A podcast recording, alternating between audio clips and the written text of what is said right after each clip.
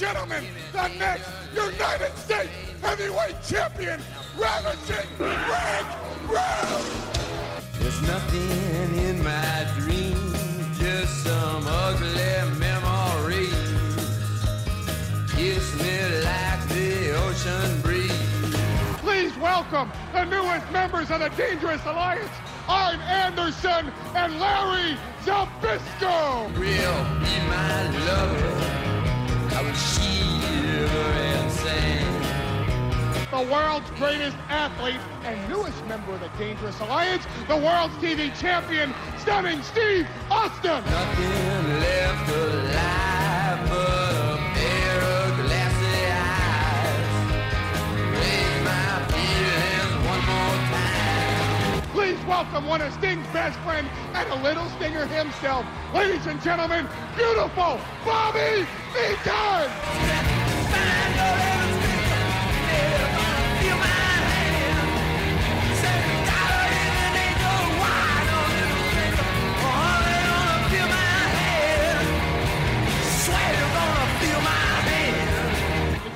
Lineup, it's not an army, it's not a stable, and it's not a family. It's an alliance of businessmen who will bring WCW down to its knees. North South Connection. Welcome to episode number nine of the Seven Months of Danger podcast. I am your host, Sean Kidd, and we have reached a big moment in time.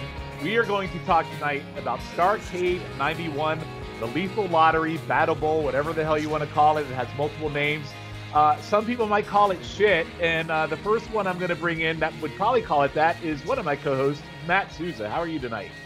Uh, Sean, good to be here. Uh, good to uh, cover another pay-per-view. Going to be talking about uh, Battle Bowl, Battle Battle Bowl. Excuse me, I misspoke. Batter, battle, bow. Yes, uh, Battle Bowl. Uh, again, I misspoke. It's it's actually Battle Bowl, but uh, you know that could mean a toilet bowl too. So, uh, but uh, uh, great to be here as always. Awesome. Welcome, Matt. Uh, Scott Shiflett, how are you tonight? I'm glad to be here, uh, as this is um, one of my favorite pay-per-views. Unironically, um, it's like my comfort pay-per-view, so I'm I'm ready to take on all comers tonight. Um, drawn I'm at random, to- of course. I, hold that thought because I'm going to ask you about why it's your favorite pay per view, just not yet. okay. Uh, and then uh, Logan Crossland, how are you tonight, Logan? I'm doing fantastic. Uh, I'm gonna try and not be a absolute asshole throughout this podcast. No, I mean, that seems like a seems like a tall order, but I mean, It's, Wow. It's, it, it's very tall for sure. all right. And last but certainly not least, as always with our pay per views and our clashes, we have our special guest commentator, Jacob Williams. How are you tonight? I'm doing well. Happy to be with you guys. I've been enjoying the pod, um, um, following along with you guys since the last time I was on.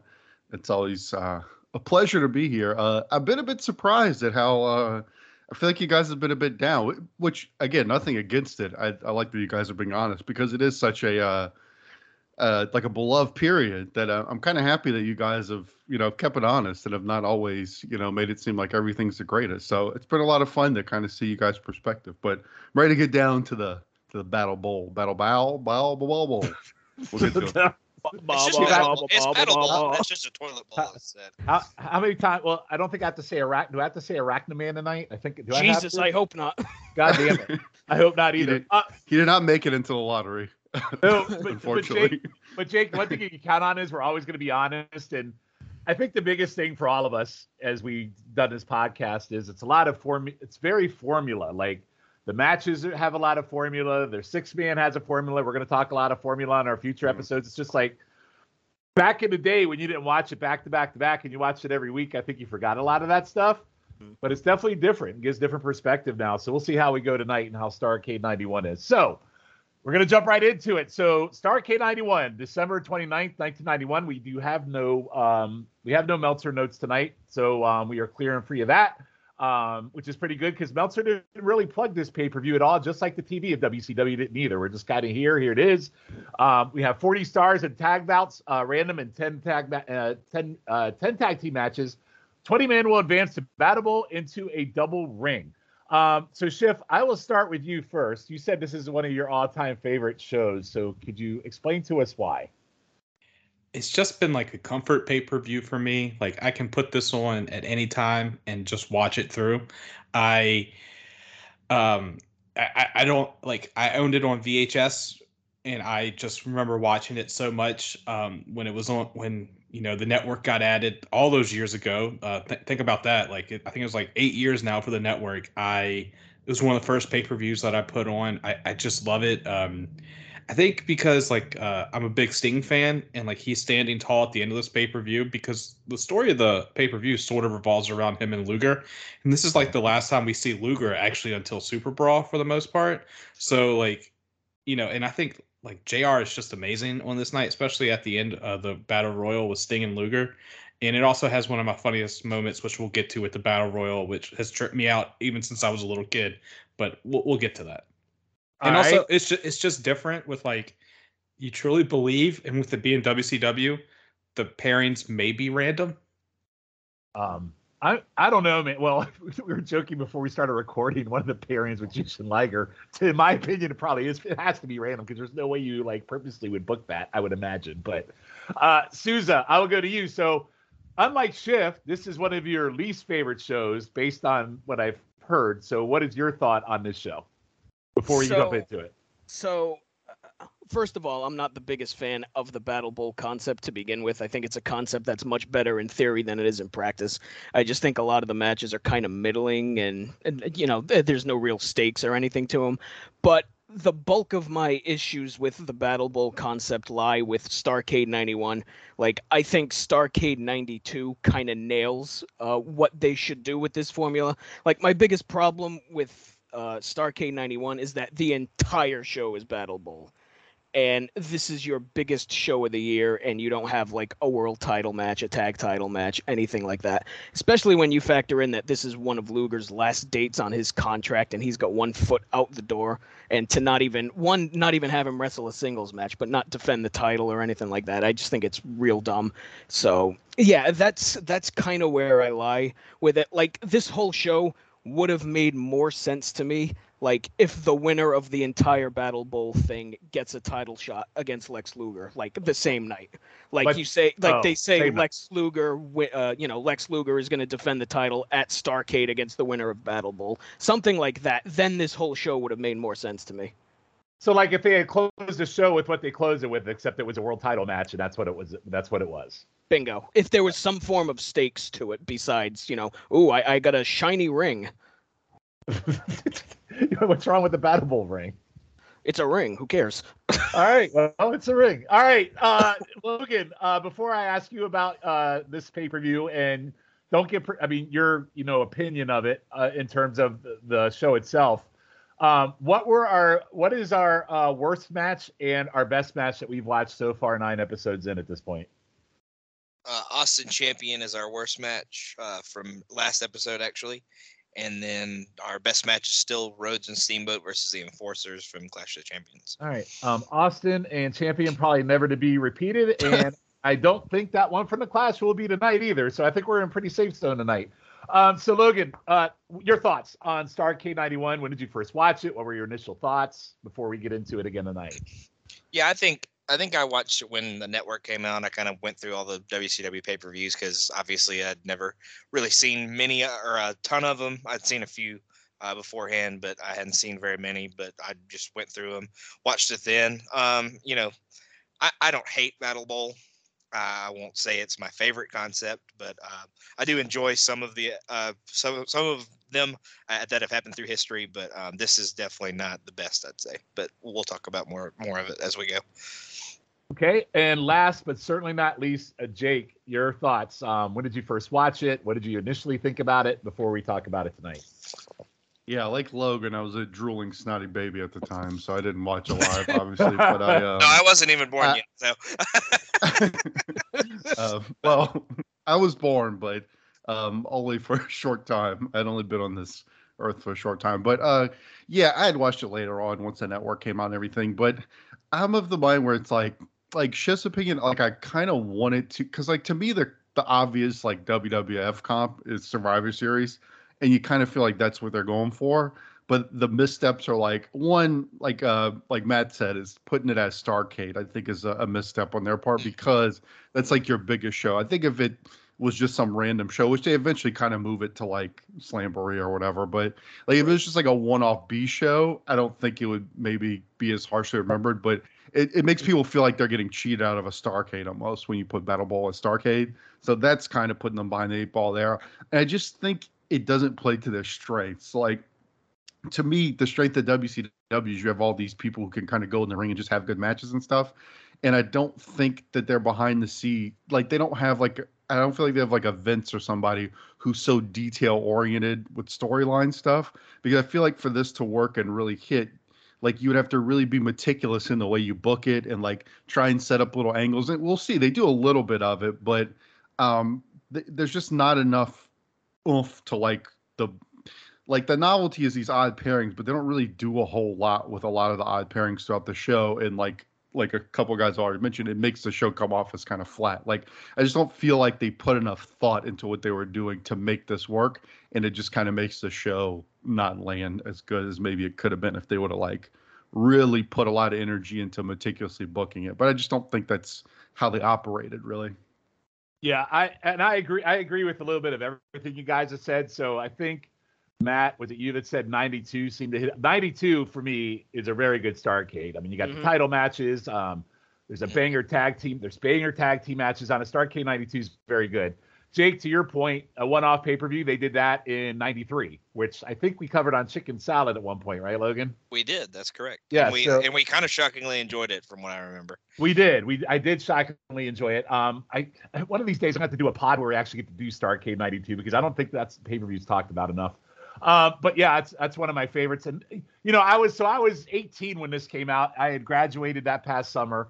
Um, I was watching WCW, and I, th- I thought this was initially going to be a cool concept. Like for me, when I went into it, I was like, man, they got all these stars. Like if you think about it, you got Sting, you got Steamboat, you got Vader, you got the Steiners, and I'm like, man, they can't go wrong in what they're going to do. They, uh, my hope was they were going to book it where they took all the best of the best, intermingled them together in terms of like these off pairings, but it was also going to be the top stars. Well, unfortunately, that's not what we get tonight. And I think that's why it kind of blows up in their face a little bit. So um, it was the exact opposite. So I'm kind of like you, and I watched it, and I'm watching it at the end. I'm like, all right, obviously they're building the Sting and Luger, and that's pretty cool because you know Luger attacked him at the Clash, and you know that's the one where we, I mean, Jake was on where we were making fun of Sting for being such a dumbass. But it kind of continues that it continues that story tonight a little bit at the end, which we'll talk about when we get to the actual Battle Bowl itself. So uh, let me jump right into this first. So your hosts tonight are Jim Ross and Tony Schiavone. Um, the opening has all the wrestlers on stage, and I love that. Like the stage, like there's just like no context. It's like these little firecrackers with smoke that go off. So Like- dark. And no- one, one there's is it like directly in front of Luger, and he's like holding his hand Yeah. up with just blinding him. yeah, there's like no budget. It's like they went to the fireworks stand on July. Damn 4th. shame it didn't blow Luger's ass up. Stop it. So literally, it's no budget. Literally, they went to the fireworks stand in July and they held on to it to December so they could use it for this pay per view. That's how bad it was. Awful. Um, Eric, so here we're gonna kick it right off. So Eric Bischoff, Missy Hyatt, Magnum TA draw the names for tag teams at random. And there are several times throughout this show Mhm. where there are awkward pauses while on them, and they look at each other smiling and looking absolutely stupid. So Jake, I'll let you talk to that because you actually put that up in our group chat. I fucking died laughing the first time this happened. Like Bischoff's on there with his little cheesy Ken doll face. Missy and TA are looking at each other with a goofy, awkward smile. It's like literally like almost a minute of just awkwardness. So Right. I'll let I was like, I was blowing up the chat because I was like obsessed with this. I could not believe it's like they're done talking and they're like, all right, we're done. And then like the camera forever, like they lay on him for too long and they don't know what to Mhm. do. And like they just start looking awkwardly. And Eric Bischoff at this point is just like the biggest cornball. So he just has this like Mhm. shitting grin on his face the entire time. Missy looks like she just wants to be literally anywhere else in the world. She looks so so checked out. And then Magnum's just like standing there. It's yeah, it's very uncomfortable at several points. They you could feel them like trying to make the director cut to something else with their mind. Like they're just trying to focus like psychic energy to get the camera away. They feel so uncomfortable. it was, but I, you got it. But it brought the laughs like immediately out of the gate. I was Mhm. dying laughing. It was great. I assume Logan and Shiff and, all, and uh, Matt, you guys all felt the same way about that. Yeah, uh, great deer in the headlights acting by everybody there. All right, cool. Go ahead, Logan. No, yeah, I totally agree. Yeah, T- TA, I'm, I'm I'm like Jake uh, with was with uh, Missy. I feel like TA could have really been anywhere else, and he would have been twice as happy as he was being up there. So Yeah, I, and I imagine like they could have had a chair or something for TA, and he's just got to stand there and look awkward, and he's up there. You know, I was just saying. Well, well, especially with his leg. Jesus. well, that's what I'm saying. I mean, I wasn't trying to make a joke about it, but think about the guys on freaking like, Right. you know, he can't walk and he's got to sit there and stand awkward. I mean, really? I mean, Shiff, uh, anything you'd like to say since this is your favorite show of all time? yeah. Uh, Bischoff, he's always kind of like that goofy. lo- Like he, it's like he never gets used to being on camera. Like I would say, even like in the when he was in WCW uh, as the NWO, like with the NWO and with um, like he always has like that weird shit-eating grin that makes you want to punch him. But uh, they said that TA was brought back for the night to be like the commissioner, which is something I'd never noticed before. And it also makes sense because Dusty is back in charge and TA is his boy. Because um, I, I, bel I believe um, I'll have to double check this that Battle Bowl was Dusty's creation, like because he's back It in was, W. it, wa- it was his creation, correct? Oh, Yeah. Dusty, what are you doing? so like you know ta is back um you know has some power because dusty has some power again but no um yeah it was it was just a rough and it's it's just awkward but that's what wcw was it was never known to be the most polished uh tv show All right, so uh, I'll start talking about some of these other matches that I know we've all watched, but we're not going to really go in detail on uh, because the majority of these matches absolutely suck. So our opening match, this opening match is something. Imagine opening the show with us, Michael P.S. Hayes and Tracy Smothers taking on Jimmy Garvin and Marcus Alexander Bagwell. So obviously the Freebirds are a podcast uh, non-favorite. Um, and really, basically, the bottom line of this whole match was the Freebirds are reluctant to fight, so they do a lot of strutting. And while the Birds argue, Bagwell pins Smothers with a fisherman suplex at 12:45, and then the Freebirds make up at the end. So, um, Matt, would you like to say anything about this match? I know, again, I didn't have you watch it, but do you remember this match? And I'm sure you hated it as much as anything. Uh, the Uh, t- t- uh, 12 minutes and 45 seconds is almost certainly too long for a match involving Michael Hayes, Jimmy Garvin, Marcus Bagwell, and Tracy Smothers. Yes. 12, 1245 for the opening. Uh Shiff, since it's your favorite show, one of the hottest openers ever in pay-per-view history, or bad street atlanta ga Jesus. I Uh, used to Lo- say that he wasn't parroting the um the Atlanta Tomahawk chop chop this time. It's probably because they weren't in uh, Atlanta, but they were in uh, Norfolk, Virginia. Or fuck. Mm, that's Norfolk. Norfolk. Norfolk. Norfolk. Mhm. Uh, Logan, any anything else to add to this awesome opener? Oh, I did watch this match because I had the idea at the beginning of the show that I was going to watch the whole show. No, it's awful. It's very terrible and very not good. So yeah. All right, Jake. Move any on. thoughts? Any- any- did you watch? Yeah. I, don't- I don't know if you watched it or not, but any thoughts? I've seen it before, but I, the strutting thing, it's kind of like the uh, the anti like um, you know demolition and the rumble going after each other. So Yeah. instead of this, they just start strutting like a bunch of goobs, What a great comparison. like Oh, the antithesis, like two tough guys beating each other up. So these goobers just start strutting. I love that you brought that up because I remember when Demolition came out for the Rumble, how freaking much I popped and was waiting for it. And now you bring up the Freebirds doing the same thing, and it just totally puts it on the opposite end of the spectrum. so great. All right. Our second match that we did not watch, or we did, but we're not going to talk about. Jushin Liger, the, the Japanese sensation who is here and at this point in time had already won the uh, WCW light heavyweight title, but we'll talk about that on our next show. Comes in from Japan to team up with the world's strongest man, Bill Kazmaier. And their opponents are Mike Graham and Diamond Dallas Page. Um, yeah, and uh, so Kazmaier basically tosses Liger onto Page for the win.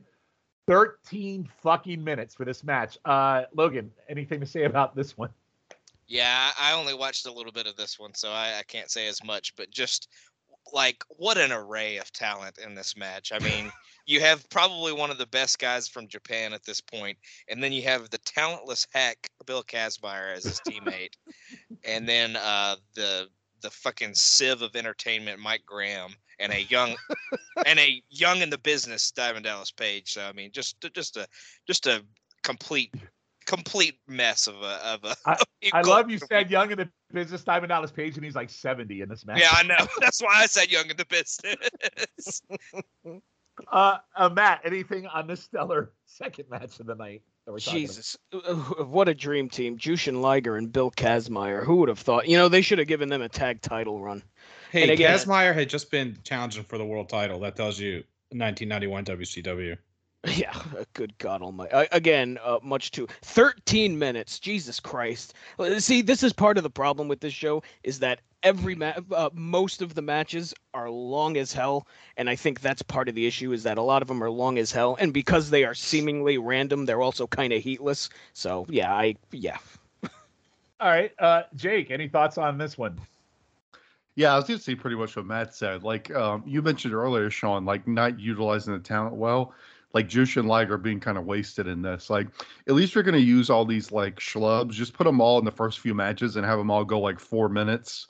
Mhm. And like you know, but like you guys said, having everything have to go at least twelve to fifteen minutes is it, it's not a good not a good decision. Yeah, and uh, Shiff, once again, your favorite pay per view of all time, when we're off to two great matches to start. What do you think? Mike Graham sucks. He was sandbagging for Liger the whole time to try to make him look bad because that little mental midget couldn't do shit if it was outside the state of Florida. My That's- goodness. That's quite the take. That's quite the take. All right. Um, our next match of the evening. I mean, again, these are all out of order, and then we'll talk about the Dangerous Alliance matches uh, when we get into that. But uh, Ricky the Dragon Steamboat and the Patriot Todd Champion versus Cactus Jack and Buddy Lee Parker. Uh, Parker ends up getting pinned after Steamboat hits him with the flying crossbody. So imagine this. You have a Kazmaier match, a Freebirds match that go 12, 45, and 13 minutes. You have a Steamboat match and a Cactus Jack match that goes seven and seven minutes. So, Logan, You're what right. did you think? What about this? well, uh, Buddy Lee Parker gets uh, murdered by uh, Abdullah the Butcher funny. in the Mhm. back in the backstage before this match. So that was that was great. Uh, he gets absolutely mauled in the back because he's Abdullah at this point is trying to help Cactus, or I don't even know that that that storyline gets so confusing throughout the night. Oh, don't worry. We'll get to cover that over the next few episodes. It'll be a lot of fun. Yes. I will, I will shit upon the other half of that uh, later as, when we get to that. But, um, but yeah, this match was a pretty much all storyline. Like Cactus wrestles the whole match by himself, and then Buddy Lee comes at the end and uh, loses because he got his ass kicked in the back. So All right, Jake. Any thoughts on this one? Yeah, I do like the novelty in this one of like Steamboat and Cactus in there. It's kind of a fun little Mm. like pairing off. But like you mentioned, it only gets like eight minutes compared to you know all the other bullshit getting like 15 minutes is baffling. Imagine again. I can't understand why you would have a Liger or a Steamboat. Like, I just don't know how you. Like, do you guys? Let, let me ask an honest question. Do you legit think this was a random drawing, or do you really think they booked this shit? I guess that's what I'm trying to figure out. I think with like the Mhm. main story matches, like we'll see with the DA and Mhm. with uh Sting's match, they had that stuff like set up. But with with this, like with these random matches, it's like I don't think so. like I think they were like, all right, maybe like oh, it'd be cool with the Freebirds. All right, well we'll figure we'll just draw the other two people because uh, I'm not sure if Sean mentioned this, and if you did, Sean, I'm sorry. They had the heel and babyface locker room on camera, so you Yeah. could see the live action and when people get their names drawn. Which oh, I I'll bring that. Oh, don't worry. I'll bring that up when we get to the Austin Rude tag team match because that one starts off with a banger when they draw. So we'll start. We'll talk about it when we get to that. Okay. Um, yeah. So anyway, this is yeah. Uh, uh, Matt, anything? Uh, it, it- it's a Todd champion match, so naturally it sucks. All right. That's all you got to say. And uh, Shiff. It's a fun story, as Logan said, with like Abdullah getting pissed off that he's not uh tag partners with Cactus. So he beats the piss out of Buddy Landell and Buddy Landell army crawl into the ring just for Cactus.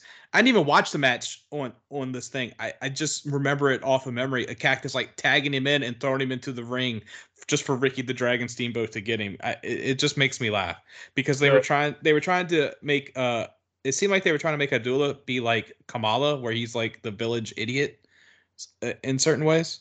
All right. So three star match for you. This one.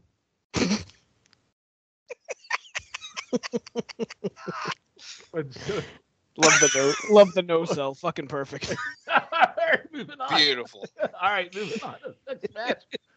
This next one, Big Van Vader and uh, Mr. Hughes. Okay, so not bad, right? Versus Rick Steiner. Again, not too bad.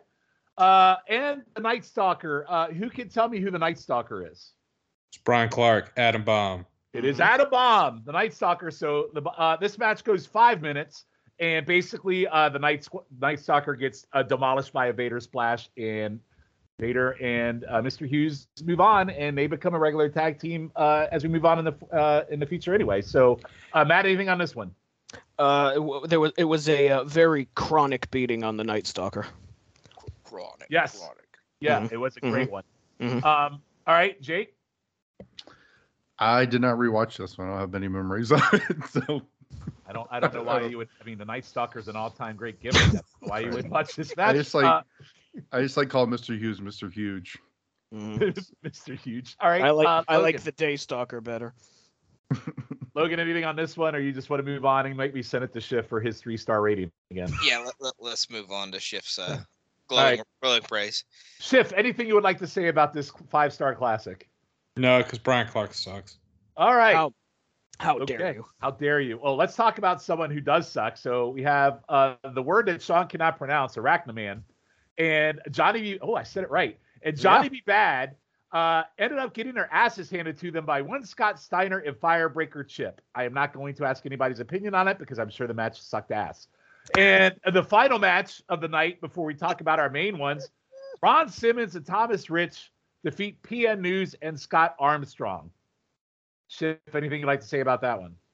Yeah, even when I was a little kid, I fast forward through this match. All right. Um, I assume nobody else wants to speak of that match, so we can just jump right into what we want to talk about, correct? Yeah, if, if Shiff buried it, that's not a good sign for anyone right, else. right. All right. I am I am sad to see PN News not make it to Battle Bowl as as we've kind of glowed Yeah. glowed about him in the last few episodes that we've talked about him. Man. Yeah, he's been yeah, he's been very good. Very good um, on this watch. So, all right, so our first match we're going to talk about tonight in detail is uh first two members of our alliance is Stunning Steve Austin and Ravishing Rick Rude. They happen to get drawn together as a team. Unfortunately, their opponents are Big Josh and One Van Hammers, who are continuing this great uh, random draw. So uh, this would actually be the second match of the night. Uh, one of the ways they started off, which popped the shit out of me, they call Rude's name, and Rude didn't hear it in the locker room at first, and then Missy, Missy TA and Eric are again just standing there looking clueless. And Tony tries to cover it up, which was absolutely amazing. I'll let you guys talk about that after I go through the match. Um, so basically, uh, more wonderful Austin booking, as you know, on this show. Uh, Steve Austin booking has been absolute shit, but it's kind of the same here where Hammer just basically cuts him off at every corner. Uh, Rude eventually tags in, and the thought I had in my mind initially was if when he left WWF feuding with Jake Roberts or maybe me in the first Survivor Series main event, if one day he dreamed of being in the ring with Van Hammer at Starcade, I mean, I would think everybody would uh, want to be in that at that point. Um, when Rude is in, he does dominate Hammer. Josh uh, is another story because when he's tagged in, he scoop power slams Rude, clotheslines him multiple times. He knocks the heels head together. He just gets a lot of shine. And I think we said it before. It's a shame Matt Borne didn't get a better run in this versus being great value Paul Bunyan because he's really, really good um, when it comes to the wrestling. And I think he could have been a top face here um, for sure. Uh, the heels end up tagging in and out and work over Josh a bit. And then uh, Paul distracts the ref as Austin to Rude double team. And then Rude smacks his hand behind the ref's back to make it sound like a tag, which I thought was a nice little detail there from a heel standpoint. There's a very long rear chin lock by Austin. They pan to five fans clapping in the crowd. But when you go back to the ring, you see absolutely no one moving. They're all sitting and look absolutely bored. At one point, Paul helps Austin choke Josh on the ropes in front of the ref, who pretends to turn his head as not to see it and looked absolutely ridiculous. Hammer finally comes in. There's a power slam to Austin, belly to back, and a flying shoulder block. Um, and then there's all four in the ring. The ref pushes Josh to his corner.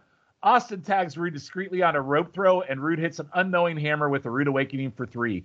Uh, this was 14 minutes of absolute boredom. Um, again, I thought Austin looked very green and blah to me, and this should have been a tag team. This should have been like a tag team match on one of their syndicated shows, not a fucking Starcade. I went one star in this match. I hated it. Matt, I'll go to you first. Yeah, uh, super fucking boring match. 14 minutes, way too long. The heat segment would not fucking end. Uh, I, I thought it was halfway decent when Big Josh was in the match, but I thought it absolutely sucked whenever Van Hammer was in it. Van Hammer is fucking terrible. I need to tell you this because it's true. Van Hammer sucks, and somehow he kept a job in WCW for 10 fucking years. It's a crime against humanity. He's always sucked, he always will suck. Uh, yeah, uh, not much here way too long. Uh, yeah. Uh, again, once again, uh, Van Hammer sucks. So I, I went. I, I somehow went a star and a half. I don't know how that happened. Good but God, really? I'll, I'm I'll go. s- I'll. Uh, that's what my notes say. So let's go with that. Star and a half. Wow, star and a half. Wow. Um, I'll say I'm going to say Shiff for last on all of these, just because. um, Jake, what did you think of this? What a dick. Yeah, I mean, I would have star and a half, which I'll mind you is the equivalent uh, of a three out of ten on a ten point scale. I, I guess we should go fuck ourselves, Jake. Yeah, not a glowing rating. Just want to point that out. Uh, um, but yeah, it was real flat. Like, um, you know, I feel like I, I read some reviews just going in this because I was just looking at what people online have said, and like I kind of tell when people are just kind of had their own biases because a lot of the reviews I looked at for this match were like, oh yeah, Austin and Rude were at least good in it, but they're not. They're really not good in this match. Like Rude Oh. isn't either. Like he's clearly mailing it in. He goes to a lot of like chin locks and stuff. He's real. I mean, he does a, cool, a couple good moves in here, but like he's certainly not bringing his A game. Like he definitely has the feeling of like, look, I'm just going out here doing this fucking tag match for 50 minutes, getting my paycheck. Like he's really not very motivated here. Uh, again, with all the, you know, I'm sure you guys have talked about, it, but the tights on Austin are just so, and I know it's like of the time, but they look very jobbery. I think that's part of his issue right now too, is that he doesn't look and ring like great. His presentation is not the greatest. Um, uh, yeah, Van Hammer. It's I, I thought too. This is like a the W the negative sometimes of the WCW style where you have a guy like Van Hammer feeling the need to like do mat wrestling. Like we don't need Van Hammer like working wrist locks. Like uh, Jr. tells at one point, like he's doing a crappy wrist lock, and uh, he's like Hammer's keeping it very elementary. uh, yeah, I'll say. but you know, like they, there's this need for like every guy to be able to be like a wrestler's wrestler, and it's like no, you need a guy like Van Hammer just should come in and do like his three moves or whatever. Like you didn't need to be trying to like do catch as catch can wrestling. It's ridiculous. But yeah, they didn't build a lot of momentum. And I'm with Matt. I thought Big Josh of all of them had the most shine in this mm-hmm. match. Like I, to lo- me, I he love was Big like John. He's great. Yeah, Matt Borne is he was like the star of this match, even more than Austin or Rude for sure. Mm-hmm. Like he was the one positive out of the whole match, even though his his jeans have like a weird light spot on the crotch, which I'm not really sure what's going on there. I don't know if you oh, noticed oh that, my! Wow. but He yeah, like is, he much, really is Big Josh. Like, yeah, it's it. it's lighter. It's much lighter than the rest of his jeans, but yeah, what it, yeah, very ho hum. Again, I want a star and a half on it, so I guess I'll go fuck myself with Matt. But I certainly no, didn't it's fine. Let's go, Stop- Jake. No, I, I didn't I, think I, it was anything. Yeah. Just yeah, super flat. Definitely a flat uh, match. All right. Uh, thank you, Jake. Uh, Logan, your thoughts? He, he bleached that spot on his jeans, if you know what I mean. Is why I was a little, a little lighter. but uh, I'm gonna continue the fucking of ourselves and go one and a half as well. um, but uh, Van Hammer comes out looking in this match like the kicker from the replacements. I thought he had a very uh, kicker from the replacements vibe when he walked out. Um, how lucky that Rude and Austin happened to get paired together. Uh, this is one of those that I think was kind of storyline driven, where they kind of, you know, they paired them together so it would be convenient, you know. Um, while while I think others maybe have been random later. Um, knowing how lame Austin's been lately, I kind of feel bad for Rude. I think Rude should probably do his best to stay in the ring as much as possible throughout this match. Um, the Alliance do work over Hammer for a pretty good bit, and I, you know, they they have him in rest holds and uh, chin locks and all that kind of stuff. I do think I like everybody else has said Josh is the highlight of this match. I just don't think Rude and Austin really care to be in this tag match. You know, especially Rude. I think he's just kind of coasting along. Um, but I do like Josh coming in with a lot of fire, lighting up Rude and Austin. I love the little log roll, little step thing that he does. It's so ridiculous looking. Um, when uh, Josh comes in, uh, he hits Rude in the abs, and Rude, Rude actually no sells it because he's so strong in that area of his body, which is absolutely absurd. um, he actually gets a, a good cheap shot in uh, to get the momentum back for Josh when he's uh, kind of getting it, giving it to them. Um, I I really liked they worked over Josh for a little bit, um, and Paulie actually gets kind of pulled into the ropes at one point and squished in the ropes, and that's how uh, Josh is able to get the momentum back. But uh, a really really good sneak win at the end for the Dangerous Alliance with the uh, Rude Awakening. But yeah, like I said, I went one and a half. All right. So one one star and three one and a half. Uh, Shifley, close this one out for us, please. Uh, as you guys said about Big Josh, yeah, he looked really good in this match. Um, without the stupid ass gimmick where eventually he has bears bring him to the ring, um, I think he would have been better in WCW. Um, there was, yeah, like how you guys said, they were basically saying how Van Hammer was a terrible wrestler with how like he does like the basic stuff. Um, that's like my first note here is Van Hammer sucks. Um, I loved how the DA, any combination that you see, they work together. They work well together as a team, and I thought that was very nice. Um, I love Drew just hitting the rude awakening and no, when not, nothing happened. I, basically, what what you guys all mentioned. I I'm the high man. I went a star and three quarters. Uh, I mean, that's not too far off, Shiff. I can forget. That's that's an okay rating. Yeah, so that, that's where I'm at. Um, but it was just to show off the DA and show like, oh, we now have two of the five members have advanced to um the battle royal. All right. So Logan. So the battle, the battle bowl. Uh, so Logan, what is uh the total ranking uh, rated on that match? Give me just one second. Oh, you're Gotta usually be Uh, quick around the fucking draw. weird number. Yeah, I'm usually ready. I'm sorry. Um, 1.45. Sorry. All right, stellar rating for that match. All right, moving on. We're gonna go to our second match. go to our second match of the night. Uh, Dustin Rhodes and uh, Ricky Morton, who uh, Jake, Jake was Richard talking about. Richard Oh, Norton, sorry. please. Richard Morton. I was I was just thinking about when pre pre recording Jake talking about the son of Morton. That guy was just getting Yes. that in my head. I saw Um, him recently live at the incredible NWA show. Mm, probably about He, on he faced faced he faced homicide. The match sort of fit right here, right in on the uh, battle bowl card. Well, it would seem appropriate that we would have a Morton in that show and this show, Jake, based on how great these shows are. But anyway, uh, it's Rhodes and Morton taking on my personal favorite, Larry Zbyszko and El Gigante. And for the life of me, guys, I don't think we talked about El Gigante once on this entire run of this show, have we? Not yet. Can't no. imagine why. I know, but where the fuck That's the beauty come of the from? battle bowl, I know That's it's just the like beauty of battle randomly. bowl. just- So this is match three of the night. Um, so Larry and Higante immediately, uh, like I'm just popping the comedy of errors this could bring. Uh, Medusa, uh, for me, she looks like my 1991 prom date with her one shoulder ruffle on her dress, uh, because that's what my prom date looked like. Larry, standing in the middle of turnbuckle. How much did you pay for that prom date? I didn't pay for. Well, I didn't pay Wow. for it at all. That's what you looked like back in '91 when you were 18, Chef. Unfortunately. Um, I mean, I did buy I did buy her dinner and a pack of smokes. If that helps. Bought her a pack of smokes. Good God. Uh, Uh, the 90s. Larry is standing in the middle. What was what was the dinner? Huh? Oh, I took her to some nice steak. I took her to some nice steak place. And then bought a pack of Marlboro Reds. Uh, I think it was I think it was Marlboro mediums actually. Un- to be unfiltered Oh, love. jeez. No, I, sm- I I- no for a medium, so therefore she had to as well. See, that's what we did. I bought her a pack of smokes, but they were mediums, so I could bum her off for later. Um, all right, moving on. So uh, Larry is standing in the middle turnbuckle to see Higante eye to eye, which I thought was very funny. Tony basically lies to us and says he would want El Gigante as his partner. Uh, I legit forgot Higante was still around at this point because, like I said, he's been such a non-factor since sending Sid packing in Super Brawl One. By the way, think through that.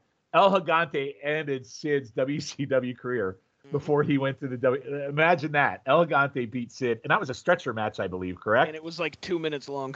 Mhm. Yeah, unbelievable. Um, as always for me, Larry's verbal cues in every wrestling move are five star, um, as well as him yelling at Higante to beat up Dustin. Higante basically hits two body slams, tags out. Larry works over Dustin with a slam and a neck breaker, then a spinning kick to the gut, which I love and I know you guys hate, but I always pop when he does that because he just looks like this 80 year old man doing a spin kick, which I think is great. Uh, Larry yells for Agante knee, and Agante ignores him. Larry then tosses Dustin on a bulldog attempt. He tags Agante and yells at him to get him, and then he slaps Agante. Agante throws him back in and throws Larry into a double drop kick by Morton and Dustin for the three. Um, so I thought Larry was very funny in this match. I thought he's great at shit talking. He sucks at wrestling.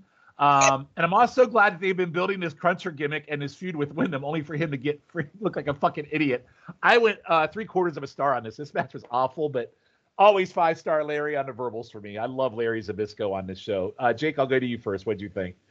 Yeah, similar. I, I thought this could have worked a little better maybe if they would have let the match go a little longer and built some heat to when uh El Gigante is going to turn on him. But I guess there's not enough uh, between Larry and and him. There's not really much wrestling that can be done. So, uh, but yeah, I love Larry. Every time he takes any kind of bump, he's oof, ooh, like anytime he bumps. Uh, I love JR.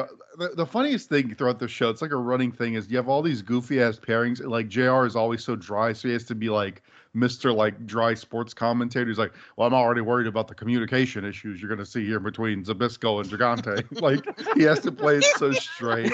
so ridiculous. Uh Larry Larry's like such an idiot because like he's so obsessed with bitching at Gigante that he can't get in. Like he's in the ring for three seconds and he just goes back to the corner, start complaining. Like he doesn't accomplish anything. Uh, I love when he screams bloody murder running into the ropes like they did at crisscross spine. He just is screaming for no reason. Uh, but yeah, I mean, not a whole lot happened in the match, but I- I'm kind of with you, Sean. I want to have a start just for the novelty of Larry complaining to El Gigante, but uh, not a whole lot as far as an actual match uh, to speak of here. All right, uh, Logan, how about you? I, I shared in your Larry love, and I actually, I actually went went one on it. I mean, I, I didn't really think it was great shakes either. Uh, I thought this was the like biggest style mismatch of any match throughout the night, in that Rhodes and Morton are actually good wrestlers, and their opponents are not good wrestlers. So, um, but uh, Larry's constant yelling is great. Um, Morton running it, running for, for the tag as soon as Gigante got kicked or got tagged in for the first time was hilarious. Um, it's really amazing that Gigante is that much bigger than Dustin Rhodes because Dustin Rhodes is a big motherfucker. So it's kind of amazing to see them kind of stand next to each other and how much bigger he is. Um, and then I, I love I love Gigante talk or turning on Larry at the end, and it was very fitting uh, for him having yelled at him the entire match. And then uh, I thought it was pretty hilarious to see at the same time. But yeah, I went one just because I love Larry. Yep, I love Larry. Matt, do you love Larry? Oh, absolutely. Uh, I went. Uh, I went one on it too. Uh, kind of out of sheer pity for these guys, a a pity for Rhodes and Morton, really, because I I couldn't bring myself to give them a match lower than one. Uh, Medusa, I had was uh, dressed like the doll that Chase Meridian has in Batman Forever. That's what she looked like to me. Okay, that's about that's that's that's on point. Yeah, that's good. That's good. Gigante's tights also said uh, the giant on it. Uh, the spelt T H E E. Uh, Hmm. two two e's at the end of the, so that's uh, it's a very The specific. giant. The giant, Shakespearean. the Shakespearean giant. Now there's there's a gimmick that somebody should use. Uh, but yeah, I mean, this match was a whole lot of nothing. Uh, Larry was uh, pretty entertaining for it. You know, screaming through the entire five minutes that the match happened, just uh, completely ridiculous. So, uh, and it's also pr- you probably shouldn't make a match featuring Larry on a team where he has to carry the workload in 1991. I'm just gonna say that that's probably not a good idea. But uh, yeah, I went one star on it. All right, Shiff. I, I think you like this match quite a bit, don't you? I, I do. I, yes.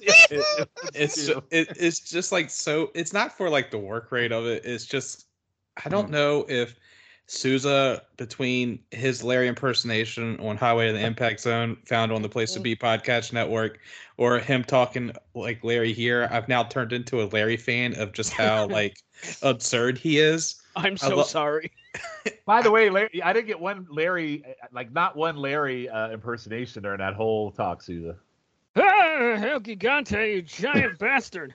All right, there you go. You giant So- bastard. So I, I loved how Larry wasn't happy that Gigante was his partner, and then when they get out to the ring, he has to get on the middle turnbuckle to talk to talk to him, which is just like these small little things that made me laugh for like no reason. And like on the initial tie up, Larry just screams, "Come on!"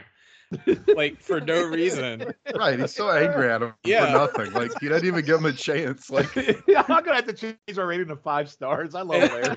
And then like Dustin was like, I love how like they, they put Deontay over as a monster, as, well, as a giant, because like Dustin was doing like a drop kick, had no effect. He tries a drop toe hold and no effect. And like when Deontay slammed Dustin, Larry's like yelling advice, and um, like, you know, Larry just was like whatever. And then Deontay was yelling at Medusa as well, as well for some reason. I don't know why, but um, I loved how like Larry, like when he put his hands on him, that's when Deontay had enough and just threw him to a double drop kick. Which Ricky, don't know if you guys realized, uh, forgot he was a bad guy there and thought this was like 1986 with uh, Robert Gibson there because like he does like the finger guns and shit after they after they do the double drop kick. yeah, yeah, he did. You're right. He did. So like, and then he's like, like you could see like him do it and like try to celebrate with Dustin. And it was like, oh shit, I'm a bad guy, and like we feuded because they brought this up during the match when uh when Morton turned heel, it was on Dustin.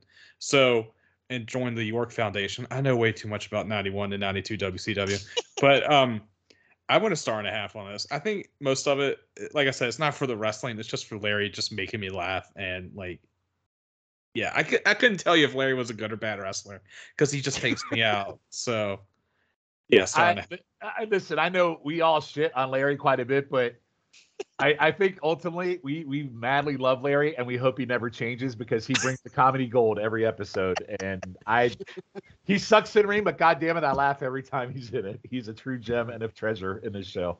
Um, so Logan, what was the final tally on that one? That was going to be a .95. Wow, we're off to a great start on this show. All right, our third match of the night is actually match five uh, for the show, and it's kind of like a mini little Horseman reunion here from uh, '87. So it's uh, Arn Anderson and our world heavy champion, world heavyweight champion Lex Luger, taking on the computerized man of the '90s, Terry Taylor. I think is he the tailor-made man at this point? I don't remember, but I know this is right around that time. And podcast not favorite Tom Zenk. Uh, so this one is very interesting to me. So this is the one where uh, Missy um, is still caught on audio, and she's uh, she goes, um, "Am I still on?" And you can hear her say, "I run now." Um, and then the comment Can I I get hear the is, fuck out of here? yeah, can I run out? I said maybe she had to go pee or you know maybe perform fellatio on someone in the locker room. Maybe Oh. no. My Uh, anyway, uh, Missy, if you're uh, listening to this, I apologize, but you're not. We're okay. Uh, Taylor is clearly irritated that Z-Man is his partner. Um, seeing Harley Race talking to Arn on the apron kind of popped me a little bit because there's a partner. I would. Could you imagine Harley Race managing Arn Anderson? Like Mm. that for me, that just seems like awesome. Uh, Taylor and Z-Man work really well together, fighting the heels and then sending them outside. Um, seeing Taylor take Luger out was something, as Tony thinks Taylor is an underrated great, by the way. Uh, the tag work by Taylor and Z-Man again is very good. Luger does an awesome press slam on Taylor, but Taylor um, gets a running snapmare and a neck, a neck breaker. A lot of shine for Taylor in this. Um, and eventually, Arn is uh, finally tagged in. And again, Taylor gets a sliding pin attempt, a clothesline. Then he gets a second road splash on Arn. And then Z Man comes in and then he trips into ropes. Um, he rebounds and it is tricked by Race. And there's a great DDT by Arn, and that gives the heels an advantage. Some really good heel work here uh, by the heels. Uh, Taylor gets a super hot tag, and he actually almost pins Luger multiple times. He gets a gut wrench power bomb on Luger. Um, eventually, all four in the ring. Luger and Arn go for a double suplex on on, on and Zenk misses a kick to Arn, which is a botch. So then he does it again, and Arn actually sells it. Taylor comes off the rope to hit his forearm, but runs into Arn and a Luger pile driver for three. So, you know, I really enjoyed this match. And the shocking thing about it is Taylor was fucking awesome in this. Um, I thought the heels bumped like hell for him. Zenk, on the other hand, was sloppy and this, he's just awful. I really enjoyed this one. I went three stars, and I think again, we have watched a couple Taylor matches um, early on in this podcast. The 1991 Taylor, um, I don't think I've watched a bad match with him yet. He's really good, and I'll die on that mountain. I really enjoyed Terry Taylor in this match. He was a star in this one for me. Jake, I'll go to you first. What would you think? There's three stars for me. Yeah, I'm a bit lower. I went two and a half. Um, but I agree with you that uh, uh, very good for you guys' purposes doing a Dangerous Alliance podcast. That the people getting shine on this show are um, Big Josh, Terry Taylor, like uh, really Yes. the Delia, the Dangerous Alliance really getting uh, featured a lot on the Battle Bowl. Um, so, but yeah, he looked the best in this. I'm with you on that, Sean. Tony says, um, it's weird because I feel like they're almost trying to start push. I don't know if this is just a weird like battle bowl anomaly or if this really was where they were going with him, but it almost seems like he's going face. Like they kind of, it's almost like they're pushing him as a Well, face in this He match. had just broken Mhm. up with Alexandra York. So Mhm. he was kind of in that middle round. I don't think they were trying to figure out where he was going to go. I mean, ultimately, he stays a heel, becomes a tailor made man, and ends up teaming with Greg the Hammer Valentine. So he doesn't really go much further. But yeah, I mean, I'm with you. Go ahead. Sorry. Yeah, because because Tony says something like uh, it's kind of putting them over. He says, you know, maybe because of the computer, Taylor Taylor is underrated, which I thought was funny. Like, like the computers, computers holding him down. Like people think he's all computer. Strange, but yeah, I'm with you. It's, it's definitely the best we've watched so far, as far as in, in like in ring stuff, like good pace, better energy. Obviously, you have um, you know, so a decent amount of talent there. It was an interesting kind of dynamic though, because the way going in, you would I'm guessing the heel face thing, like Zenk would have been our only face going in, but then they start making Taylor sort of a face because it's kind of played up when they come out that it's like three heels and a face, correct? Yes. Am I reading that right? Yep. Yeah, Mhm. but then that kind of Yep. goes by the wayside because Taylor starts playing face and Zenk's a face, so we kind maybe that's why this one works okay is because it just ends up being more of a standard kind of heel face tag match. But I ended up going two and a half. I thought it was a pretty solid match, nothing amazing though. All right. I mean, I went again. I went higher just because I thought the, the Taylor shine in this match shocked the living shit out of me, and I just thought he was great in this. Uh, Matt, what did you think? Yeah, uh, I, I thought this was uh, the best match of the night. Thirty seconds into it, so clearly better than the previous two matches we uh, we watched. Uh, I thought uh, Zenk tripping and running the ropes, and then Arn Arn hitting him with that sick DDT was so great. great. That DDT Yeah. was fucking incredible, and uh, credit to Zenk for selling it like sweet death. I know we usually uh, we often shit on that man, but I thought him selling it was uh, was really well done. But uh, yeah, uh, I'm with you guys. I thought Taylor looked really good, and uh, now this is coming from me. I thought even Luger didn't look half bad, which coming from me uh, is uh, shocking for me to say. I'm Well, shocked that I'm selling. even saying it. His Right. selling for Taylor and taking that fucking power bomb. Jesus Christ. Mhm. Yeah, I Right, so agree. Even Luger had his working boots on, which in late 1991 is not a thing that happens all that often. So yeah, uh, I went two and three quarter on this. Uh, clearly the best match we've watched so far. Even Tony said on commentary that this was the best match so far. So Oh, that's how really you hard to figure that out. It was pretty. It was a slam dunk on that one. Uh, Logan, what did you think? The best match we'll watch so far. It's the best match of the show. Uh, get it right. I'm going to disagree with you on that one, but we'll talk. yeah, well, we'll get to that. Don't worry. just, just, just bide your time. Um, but uh, yeah, I, I really enjoyed this one. I thought Taylor looked great, like y'all said. Uh, I don't think they presented Luger very well because he does take a lot in this match, and you would think the world champion would, you know, get a majority of the offense and you know maybe tag out when even, even he was maybe look uh, losing the uh, momentum a little bit. But um, I, I started the match uh, on a, a little bit of a negative, and I was like, if Zenk and Taylor get any offense in this one, it'll be a shame. Uh, but I'm kind of glad they did because it made for a better match.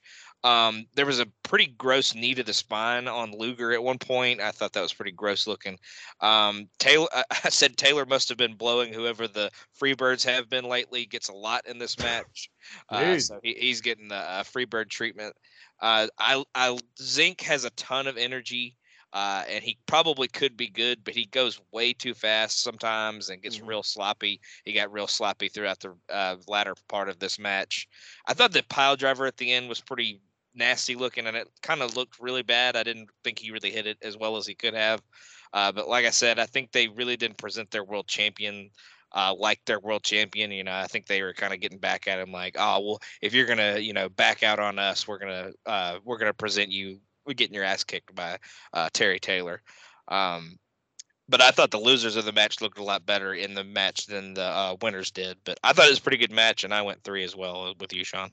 Awesome. Um, and yeah, so uh, Shiff, uh, if we went three, two and three quarters, two and a half, I imagine you like this one quite a bit. Uh, yeah, Luger looked really nice, and like this is the most I've seen Taylor come off as a legit threat.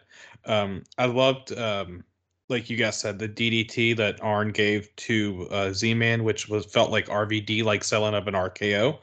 Um, but I was just shocked at how much Taylor. I mean, I don't think Taylor ever could have been a main eventer, but he was always lower mid card to me, in my opinion. I know that's different with the UWF, which I've admittedly never watched, and I heard that's where he's great. But he could have been a, a, a mid card here.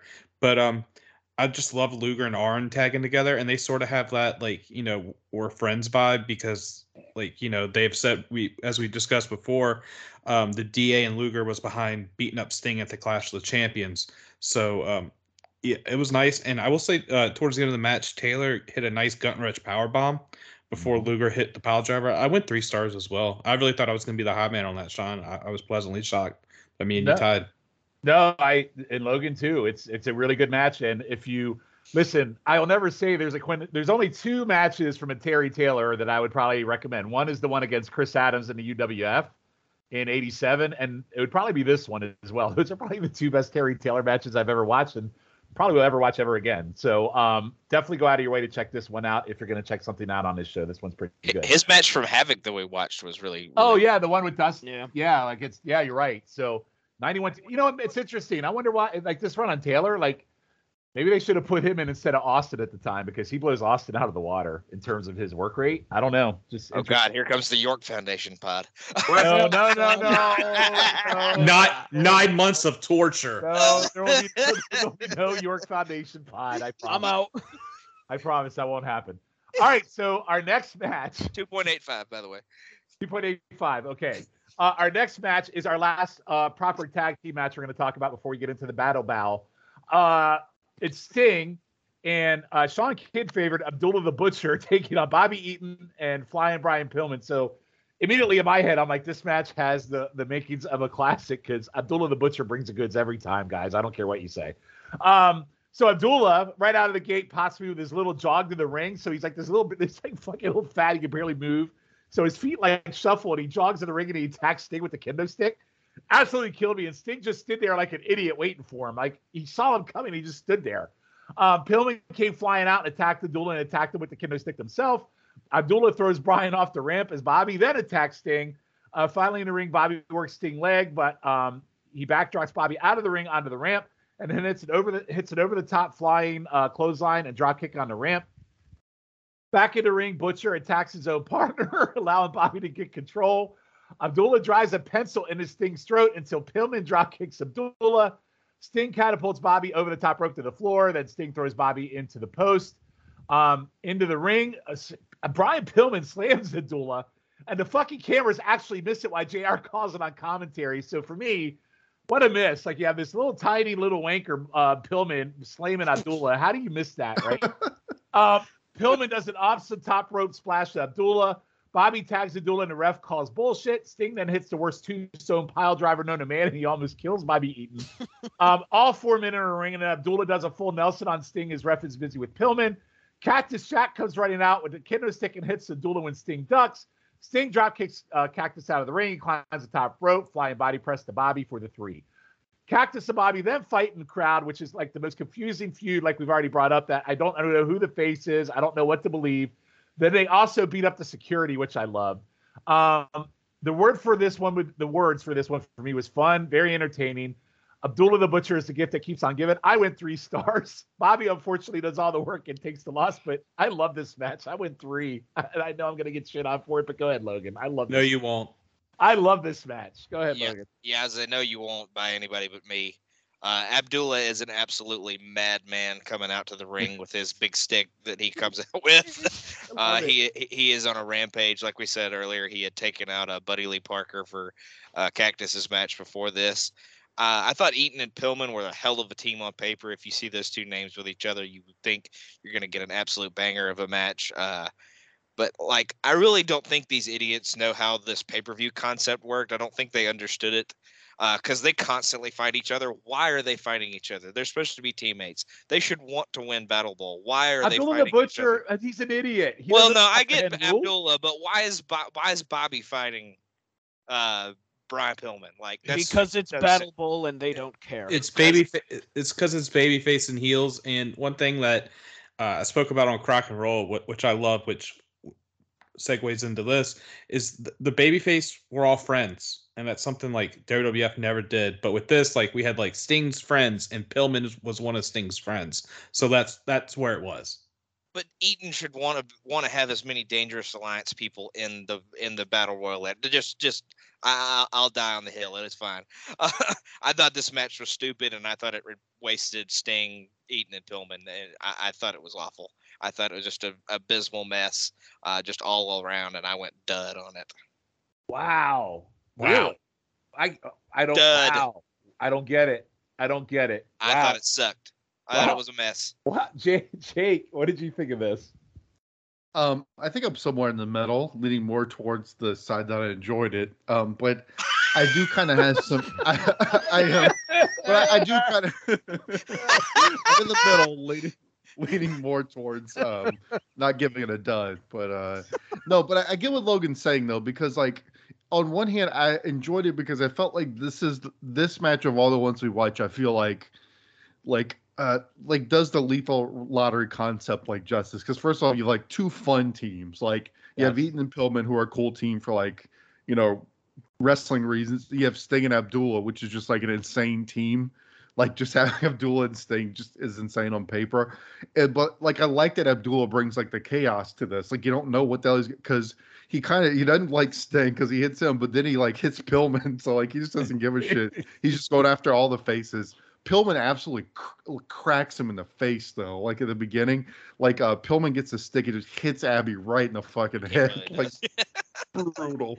Uh, the brawl in the beginning is um is really fun, but like to Logan's point, like I like the idea I like what they were doing with it because again, it just had this like energy and chaos that a lot of the other matches didn't, and I felt they were really using the the dynamic of all these guys to like try and tell a story in this, like Sting having to face all the odds, Pillman's like conflicted. But to Logan's point, I think it did get a little bit too messy. Like they maybe like they didn't execute it perfectly. Like I think like um like Bobby trying to tag Abdullah was fucking stupid. Like what are they Oh, even yeah. doing? Like that was Mhm. Like that was goofy. So I get what Logan's saying. Like there are a few spots in this where I don't think it was executed perfectly, but I did like what they were going for. Like I at least appreciated that they were going for it in this match as opposed to just giving us some flat, boring ass match like we got earlier in the show. So I did like that. So I ended up going two and a half on it. Uh, but I do get Logan's criticisms. My only other thing is like the count at the end was so fast. Like the ref just it's almost like he was um like they paid him off. Like he counted so quickly.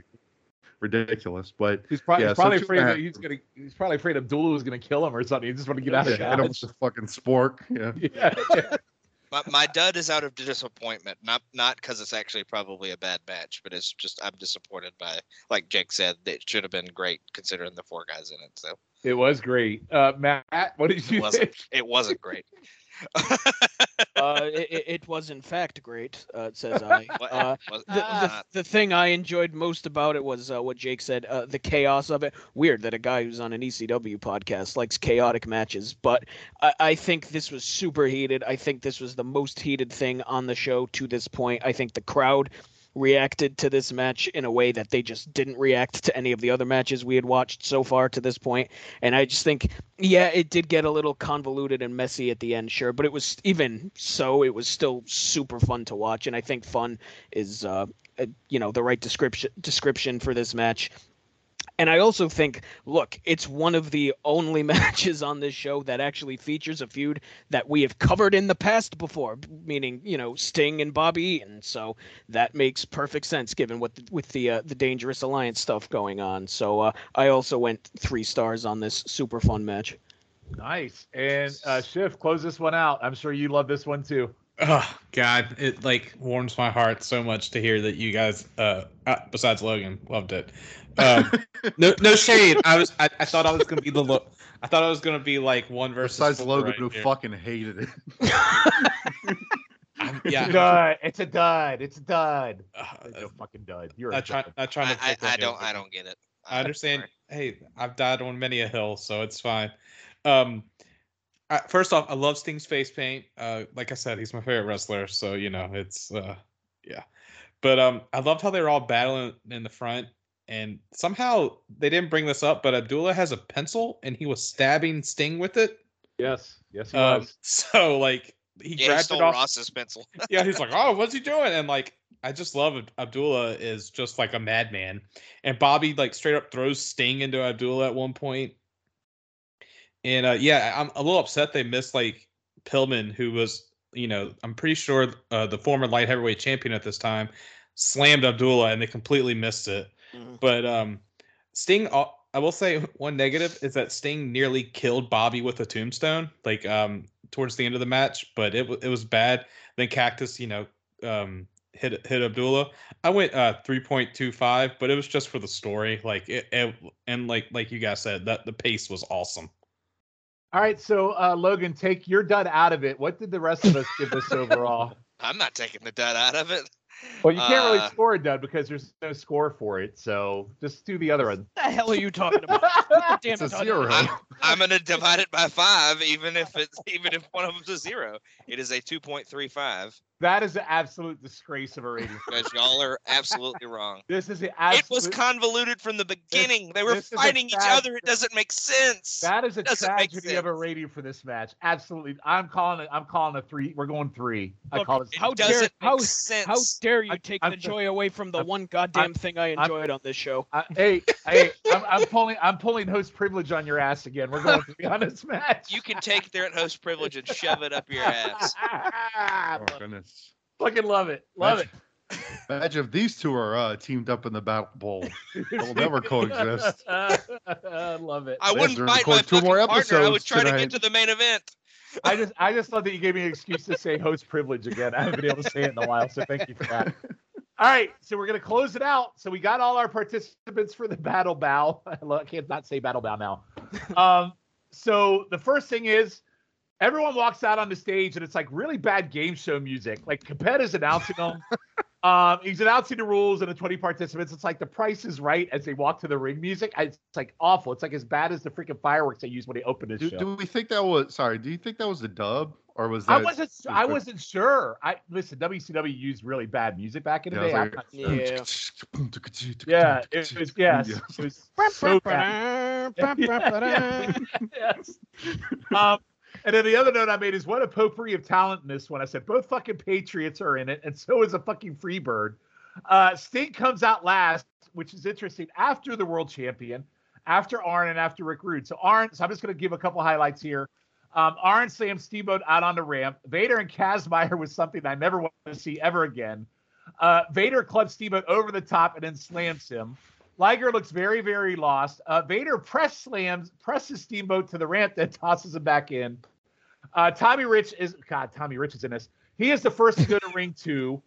Uh, Bagwell is the second one to go to ring two. And imagine watching that match in ring two while trying to pay attention to ring one. I know everyone wants to watch Bagwell versus Rich. Uh, Mr. Hughes does the worst press slam ever to chip on the Bagwell into ring number two.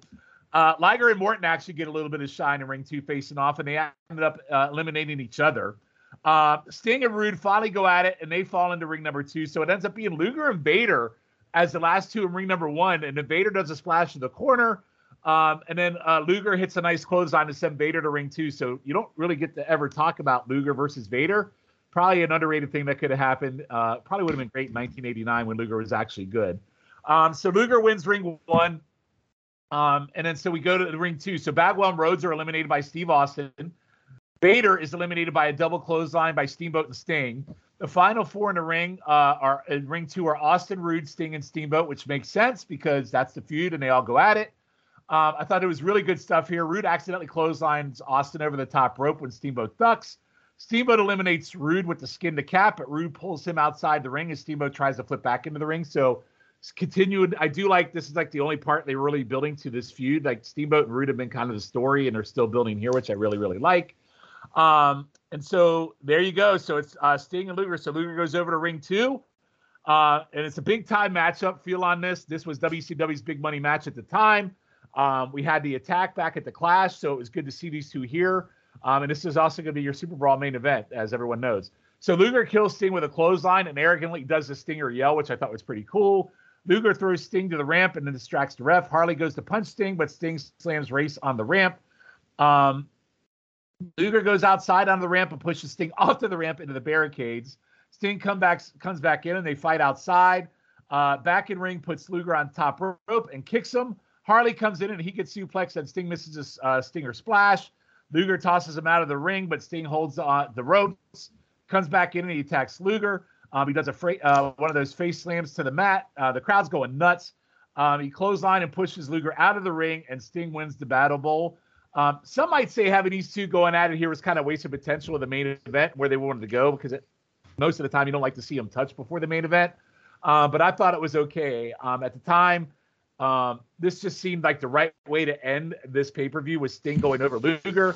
Um, and I think it built the suspense to the Money World title match. And once it got to ring two and eliminations happened quick, and we got to the final five, I thought it was really good. But the rest of it was kind of shit. I went, I actually went two and a half. I really enjoyed the like latter part of this, and I, I don't know, I enjoyed it. The first part sucked. Second half, I enjoyed. Matt, I'll go to you first. What did you think?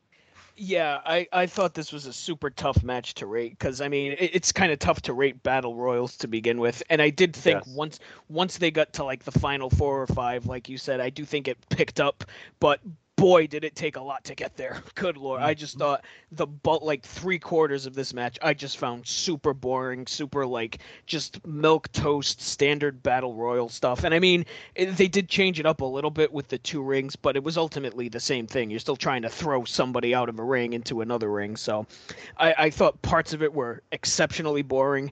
I, I did like the Liger Morton uh, spots that they had in ring two. I thought that was pretty good. And I did feel like, uh, save for a couple of brief moments, I thought the crowd was kind of cooked.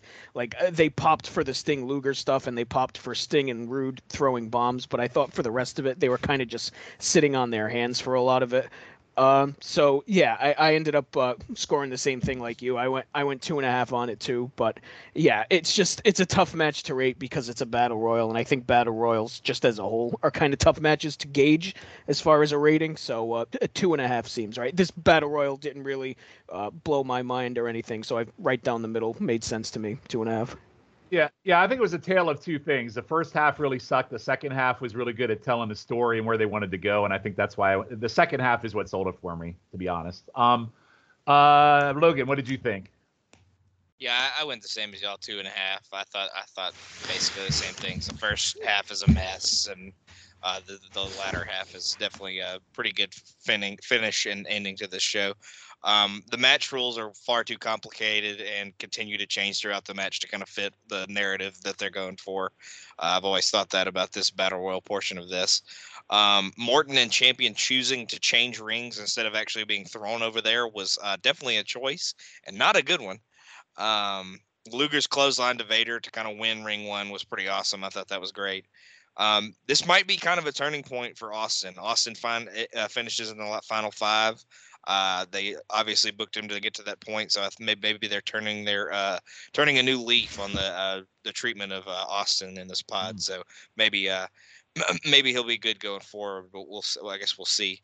Um, I like that Rude actually accidentally knocks Austin out. I also like that part, and then I also kind of like how he pulls uh, Steamboat out uh, to kind of win Ring Two for uh, Sting. And then I, I just thought the match was a little too long and maybe a little too convoluted in the middle, uh, but I did think it finished strong, and I do think it was good that it came down to Sting and uh, Luger. So I, I enjoyed it, but uh, it could have been a little shorter, and I think it was uh, a little messy at the beginning. Yeah, this battle royal was 30 minutes, by the way. Mm. That, that's how long it was 30 fucking minutes. Uh, Jake, what did you think? Yeah, you guys nailed it. I, I went a bit lower too, because like you like y'all said, it's always hard to rate these. I thought the battle royal part at the beginning was actually a bit worse than like the you know standard battle royal level, just because I feel was even more like standing around, like like your Mm. guys' favorite Big Todd. I saw him a few times, just literally standing there, not knowing what the fuck to do. Like like they weren't Well, even doing a good brand, job That of is like not brand for Big Todd, Jake. right. They weren't even like I felt like they couldn't even do like the a lot of the guys looked like they couldn't even do the standard like pair off with somebody. Like I felt like half of them were just standing there doing absolutely nothing. Like I just wanted to look at my phone instead until I was like, all right, well I'm just gonna mentally check out till we get to the part that matters because that's kind of what you're telling me here. Mm-hmm. Uh and then I felt there were parts where I think the guys were getting confused because they're so used to the over the top battle roll that they forgot that they're supposed to be throwing the people in the other ring. So they're trying to throw people out of the ring. So that's kind of a mess. Uh, Mr. Hughes looked like he jumped into a pool. He was sweating his ass off in his white shirt. It was like transparent by the end. But um, yeah, the, the ending was the ending was all good. Like you kind of set on the Dangerous Alliance versus Sting and Steamboat. You get the Rude and Steamboat stuff that's kind of going to set them up sort of long term. You get Sting and Luger. So like it's typical of these kind of battle royals. It's it's like like you said, Sean, the first part sucks, and then usually the the ending is kind of okay. So it always makes it difficult to rate. So I'm gonna go go ahead and do it too. The ending was was pretty good. Did what it needed to do. The beginning sucked ass. So it's just one of these things where it's just it's just not. It makes you wonder like how this became such a standard in wrestling. I guess because you get to see all the guys, but it's just never seems to be fun to watch. Like I don't know, it's like once you've seen Royal Rumble, like a better way of doing it, it's always hard to go back to these and and watch like a standard battle royal where it's just like a fuck ton of dudes going at one time. So I don't know, two stars for me, I guess. All right, Shiff, close it out with your four star Randy. you called it. Of course, of course Uh, I do. Ah, I love this match so much. Um, Jesus Christ. Vader looking dominant at the start was pretty nice. Like how you said how we how he dominated uh, Ricky Steamboat. Made uh, and Steamboat selling is amazing, of course. Um, Jr. saying that Paulie looks nice in his dad's suit always makes me laugh, no matter how many times I hear it. Um, I loved how Sting and Rude literally battled all the way to to ring two. And uh, I, I, Sean, I even had the note that Vader and Luger wrestle here, and I even have like in parentheses. I think this is the only time they wrestle because they're like ships passing in the night. Because when correct. Luger when Luger comes back to WCW, that's when Vader is fired and Luger's thrown on the WC on uh, the babyface War Games team. Um, and it, this feels like uh, when it's the Dangerous Alliance for Steamboat and Sting that we really start to see Rude transition to more of the feud with Steamboat here.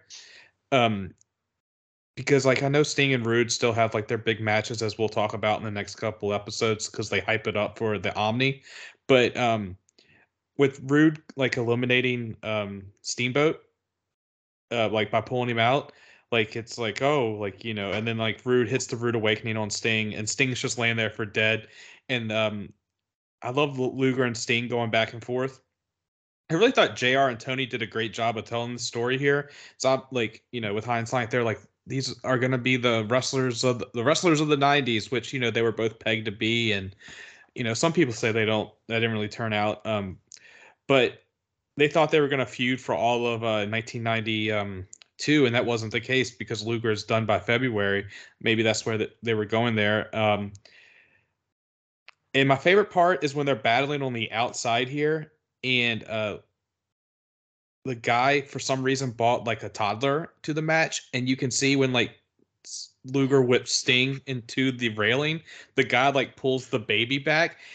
It has stuck with me rent free in my head for like 20 years of just how absurd and like it makes me laugh every time I see it. Like I, I'm gonna have to find the timestamp and, and, and go back and tell you guys, but it it just makes me laugh because he looks terrified of the guy who has brought this baby to this loud ass wrestling show. Finally, starts showing concern when the wrestlers are three feet away from him, but it just makes me laugh. Um, you know, I love like Sting, Sting going for the Stinger Splash and Luger uh, missing and almost eliminating himself. Which actually they try to sell it like he Sting would have been eliminated and he would have lost, but they said that he has to go to the floor and he just went in between the the ring. That's how many times I've watched this damn match. Um, but I love like Sting like throwing Luger over and like he's just exhausted. And it's a great ending. We set up like I know they hadn't said that the winner of Battle Bowl gets a world title shot. And I know that's what we were talking about earlier in the podcast. And hell, with the Royal Rumble, they weren't even saying that the winner gets a title shot. But it feels like this is where we're going. Uh, you know, the franchise thing because you guys mentioned that everyone came out to this generic music. The only wrestler that, that got his music to come out was Sting, and that even happened during the tag team matches as well. I don't know if you guys noticed. The only person who got his music played was Sting. So Sting is the franchise of WCW. Amazing, four stars. Uh, just an amazing show. I I can't like. Someone cut me off because I'll keep Yeah, waxing uh, yeah, about All right, Chef. Yeah, you're, your you're done. You're Put done. your pants Speechless. back on. Uh, Put your done. pants back on. Zip Wait, up. wait, what did you go on at Chef? Four Four. fucking stars. Idiot. I'm just kidding. Wow. I'm just playing. so Logan, what would that bring that total? Well, I guess he made up for the fact that you made our tag team match a dud, so I think he made up for it here. So it call it, call it. That's because it was a dud. Wasn't a dud. You're a fucking Point dud. point seven. 2.7. All right. So that closes out Starcade 91. And, you know, I'm not going to go around and ask everybody's final thoughts. I think we're pretty clear on where we stand with this. Shiff thinks it's an all time great show. The rest of us are kind of meh in the middle. Um, I would probably say it's probably like a four and a half out of five. Is probably where I would go somewhere in that five. It's like a, it's kind of like a highway to the impact zone. It's most of their pay. You mean out of ten?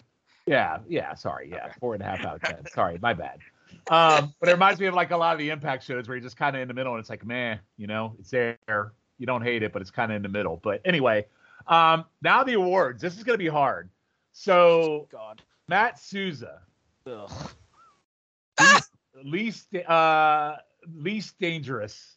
And remember, It's got to be a member. It's got to be a member of the Dangerous Alliance. Who's I know, dangerous? I know, I know the rules. Uh, least dangerous. Let's go. I'm torn between Larry Z and Austin, but Okay, Larry it can't, Z. it can't be Larry. Larry was comedy gold, Matt. Excuse me, this is my pick. God damn it. Uh, I I I just mentioned Larry Z. That doesn't necessarily mean I'm going to pick him because I am in fact going to pick Austin yet again. Uh, Larry entertained me in a way that Austin didn't, so I will go Austin. Austin's on a tear right now. Uh, Jake, least dangerous out of all the dangerous member lines you saw tonight, he would be your least dangerous one. I- I'd probably go Austin, but I don't think he was really necessary. Honestly, if Rude wouldn't have had the shine at the end of the show, I probably wouldn't Rude because he's Right. supposed to be almost like the leader, but he kind of saved it in the end. But if I was just Mhm. going on the earlier match, I go Rude, but I'll probably go Austin just because he didn't get the shine that Rude got at the end of the show. Well, I'm going to shock all of you, and I am going to go with Rick Rude as my least dangerous because I thought Hmm. Rick Rude absolutely phoned it in tonight. Um, Shiff, how about you? I'm gonna throw a curveball here and go with Bobby. Um, he didn't make How it. He didn't make it to um to Battle Bowl, and he wasn't as entertaining as Larry. So Mhm. Logan, So how are we going to settle a tie? I don't know. I'll figure it out. Who you going That with? may, that may sway who I'm going with. Host Uh, privilege. It's definitely not Austin. Austin, made, Austin, made the final, Austin made the final five of the Battle Bowl, so it's definitely not Austin. Um, I Yeah, I'm gonna I'll go just with- go I'm- fuck myself. I'm gonna go with uh, I'm gonna go with Shiff and go Eaton. He he failed to make the Battle Bowl match, and he was in the worst match. So I'm gonna go with Bobby. Uh, okay, so I guess we'll just tie it tonight. I'm not going to do a tiebreaker on that. I, I won't pull host privilege, although I would. Pull up the pull up the bylaws of the If I, podcast. I- Well, well, as keeper as keeper of the books, I'm putting Eaton. if I'm going, I, I, I, I am host privilege, I'm going with Austin over Eaton. You can't do that to Eaton. That's not right. What what did Austin? Fuck you guys. That's not right. That's not right. All What the fuck did Austin do? Whatever. Fuck- Go ahead. Go ahead. Go ahead. Fucking Austin was in a shit match. Eaton was in a three star class. Yeah, and he was better than Rude was. Rude Shiff, do you see what your favorite pay per view has done to us? Why Cardinals is tearing this family apart? With- All right. Uh, on the flip side, Lethal. Lethal. most most dangerous for me, Larry Zbyszko for all the wrong reasons. Logan, how about you? This one's hard as well. Um. Damn. Remember, I said I- Larry I- for the wrong I, reasons. I'll go Larry for all the wrong reasons. Yeah. I don't really think the Dangerous Alliance stood out tonight, so I'll go Well, Larry. You know, that's the bottom line for me tonight is that this we'll talk about what how did this progress the alliance story. This wasn't about them at all tonight. This is all about Sting and Luger. So I yeah. Um, Matt, what did you think? Uh, I will go Arn for the sole purpose of him being in the best match, or one of the best matches, I should say. Ah, that's a good one. Okay, uh, uh, Jake. I'm gonna go Larry just because it seems like the perfect show for Larry to get most dangerous. by, the only, probably the only chance he's gonna ever have. So you Uh, know what, It's good Larry call. Battle Bowl is a perfect Larry MVP show. That is a very good call. Uh, Shiff, how about you? I'll, I'll just say Larry as well. Wow, Larry Zbyszko, probably the one and only time who'll ever get the most dangerous on this show ever. Oh, All right. what do you mean? But I'm just saying because we don't really we normally shit on Larry. He never wins ever. Um, we'll see. Uh, match of the night for me. Uh, I think the majority is. I mean, for me, it was the Abdullah the Butcher match. Matt, how about you? Yep. Uh, Jake. Uh, I'd probably lean that way though. It's kind of tied with the for because they were such different matches. I'm kind of tied between the Luger and Arn match and that one, but I'd probably lean Sting Abdullah match.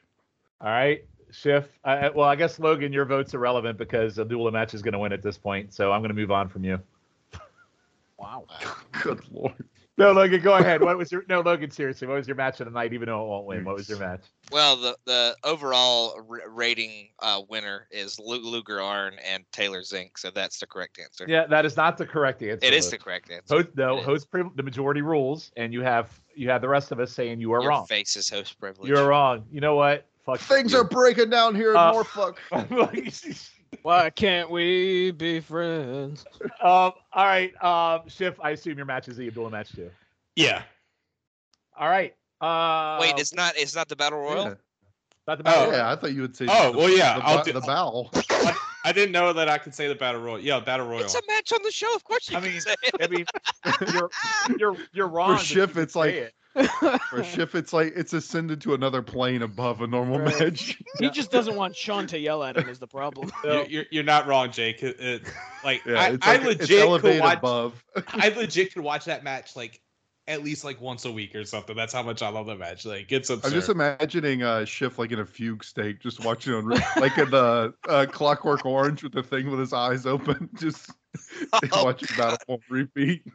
Like I legit would just have it on as background noise at, at, at different points in my life. Like like during fantasy drafts, I, I would just have it on the whole pay per view and would just yeah. Okay. Well, there's no rhyme or reason for this one whatsoever based on our awards tonight. Uh, worst match of the night also went to our most dangerous. It's Zbyszko match is 100% the worst match. Jake, worst match for you?